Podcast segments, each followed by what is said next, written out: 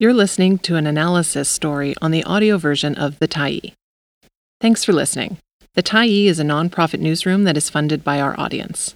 So if you appreciate this article and you'd like to help us do more, head on over to support.thetyee.ca and become a Tyee builder. You choose the amount to give, and you can cancel anytime. The NDP and the UCP both need better immigration plans. By Ximena Gonzalez, May 25, 2023. Both of Alberta's leading parties have presented plans to boost immigration to the province in order to better support its economy. The United Conservative Party intends to increase the number of provincial nominees by 50% in 2023, alongside offering nearly $19 million to support settlement programs, while the NDP says it will prioritize applications for immigrants trained in high demand occupations and create a task force to improve foreign credential recognition in regulated professions. Despite their merits, these proposals disregard the complexity of the challenges skilled immigrants face in Alberta, experts say. The lack of recognition of credentials is racism, xenophobia, misogyny, anti Semitism, homophobia, transphobia, it's all different ways to compartmentalize and dehumanize people, says Anila Lee Yuen, President and CEO at Calgary's Centre for Newcomers, a social profit settlement organization. In the face of an immigration boom, addressing the problem at its root seems like a no brainer, yet little is being put forward by the leading parties to level the playing field. Alberta's share of immigrants to Canada is growing. Because the primary goal of immigration policy in Canada is to fill employment gaps, they are admitted on the basis of their skills, education, and working age, says John Shields, a professor of public policy and public administration at Toronto Metropolitan University. In 2022, Statistics Canada reported that immigration accounted for 85% of growth in the labour force. Steeply rising costs of living in Ontario and BC mean that the settlement patterns of newcomers are changing. In the last two decades, the share of immigrants landing in Alberta has been growing.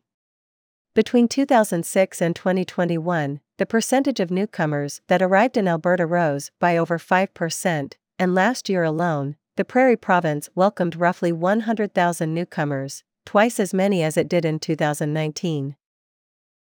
Some of the reasons immigrants are choosing Alberta over other provinces include the relative affordability of housing, higher wages, and the availability of employment opportunities. But these perceived advantages don't always materialize for newcomers. Even in Alberta, recent immigrants are more likely to live in a dwelling that's unsuitable, inadequate, or unaffordable compared to the rest of the population. They also find it harder to find work. In 2022, the unemployment rate of recent immigrants in Alberta was close to 8%. By contrast, only 5.5% of those born in Canada were unemployed.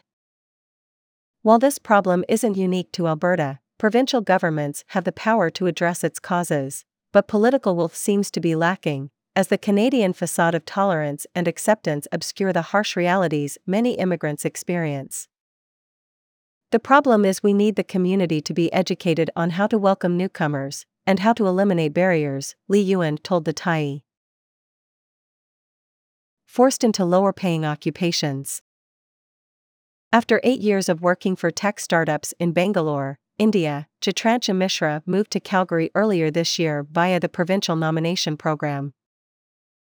Renamed the Alberta Advantage Immigration Program last year, this immigration stream aims to attract foreign workers trained in in demand occupations, including hospitality, healthcare, and tech.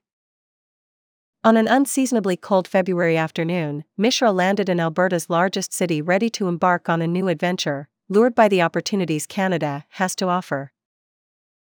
Initially, the 29 year old marketing professional was confident she'd find work in no time, as her skills and experience in content creation and strategy were the very reason she'd received an invitation from the province to immigrate to Alberta. But four months after Mishra's arrival in Calgary, she still hasn't received a job offer.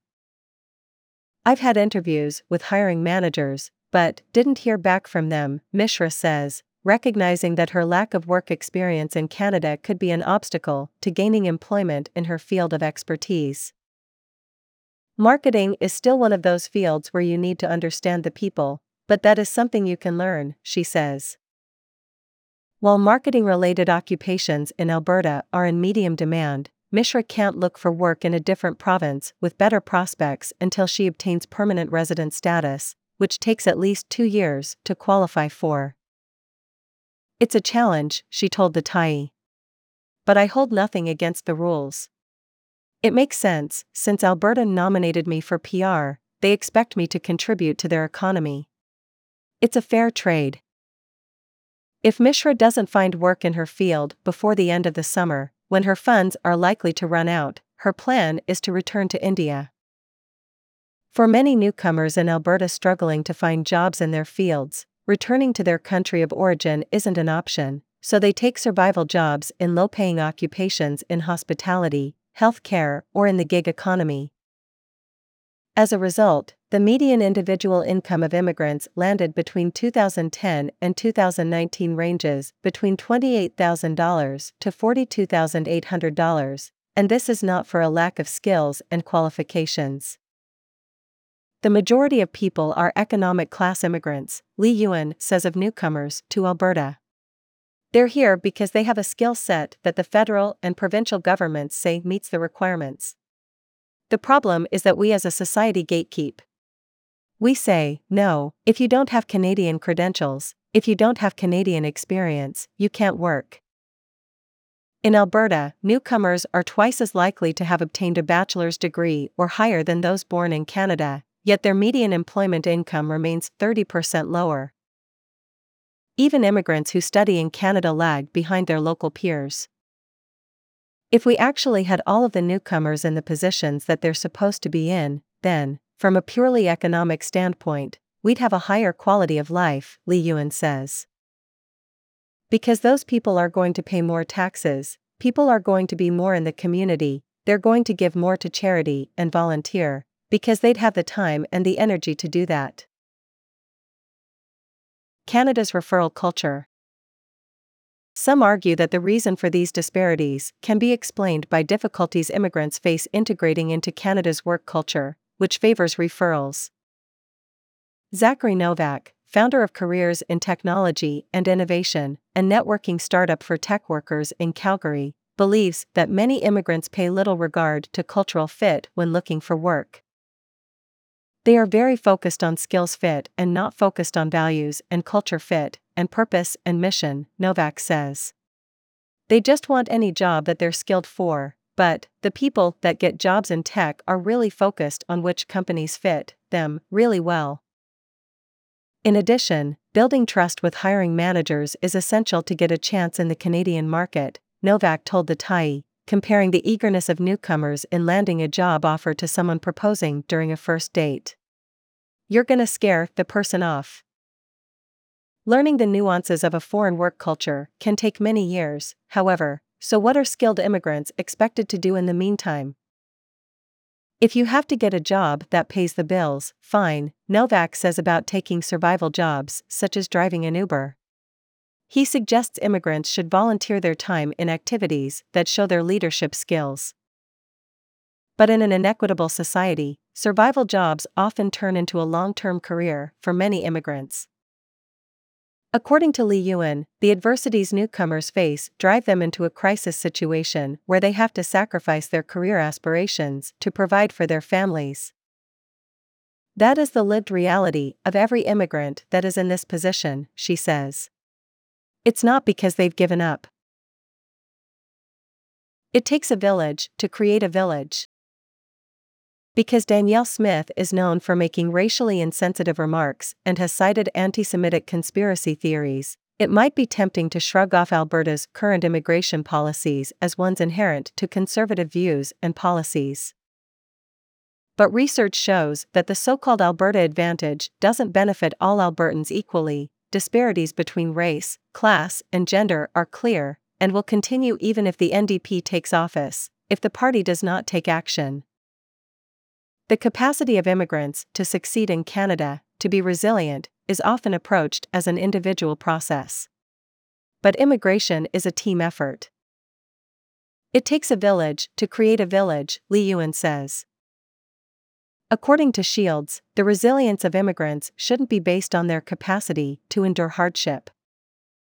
What we need to think more about is the idea of social resilience.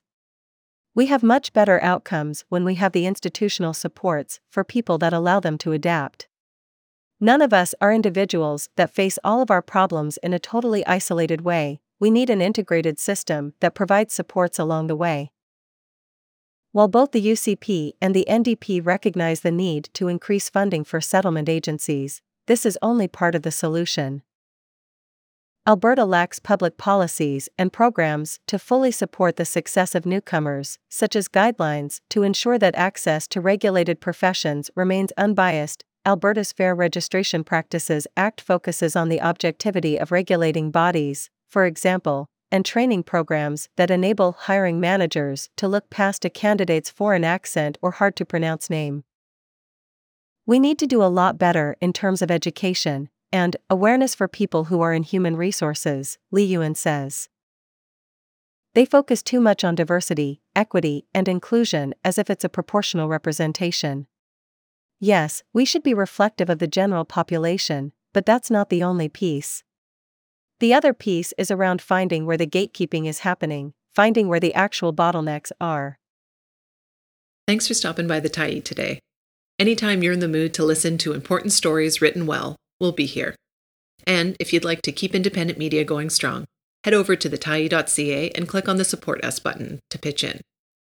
Finally, big, big thank you to all of our Tyee builders who made this story possible.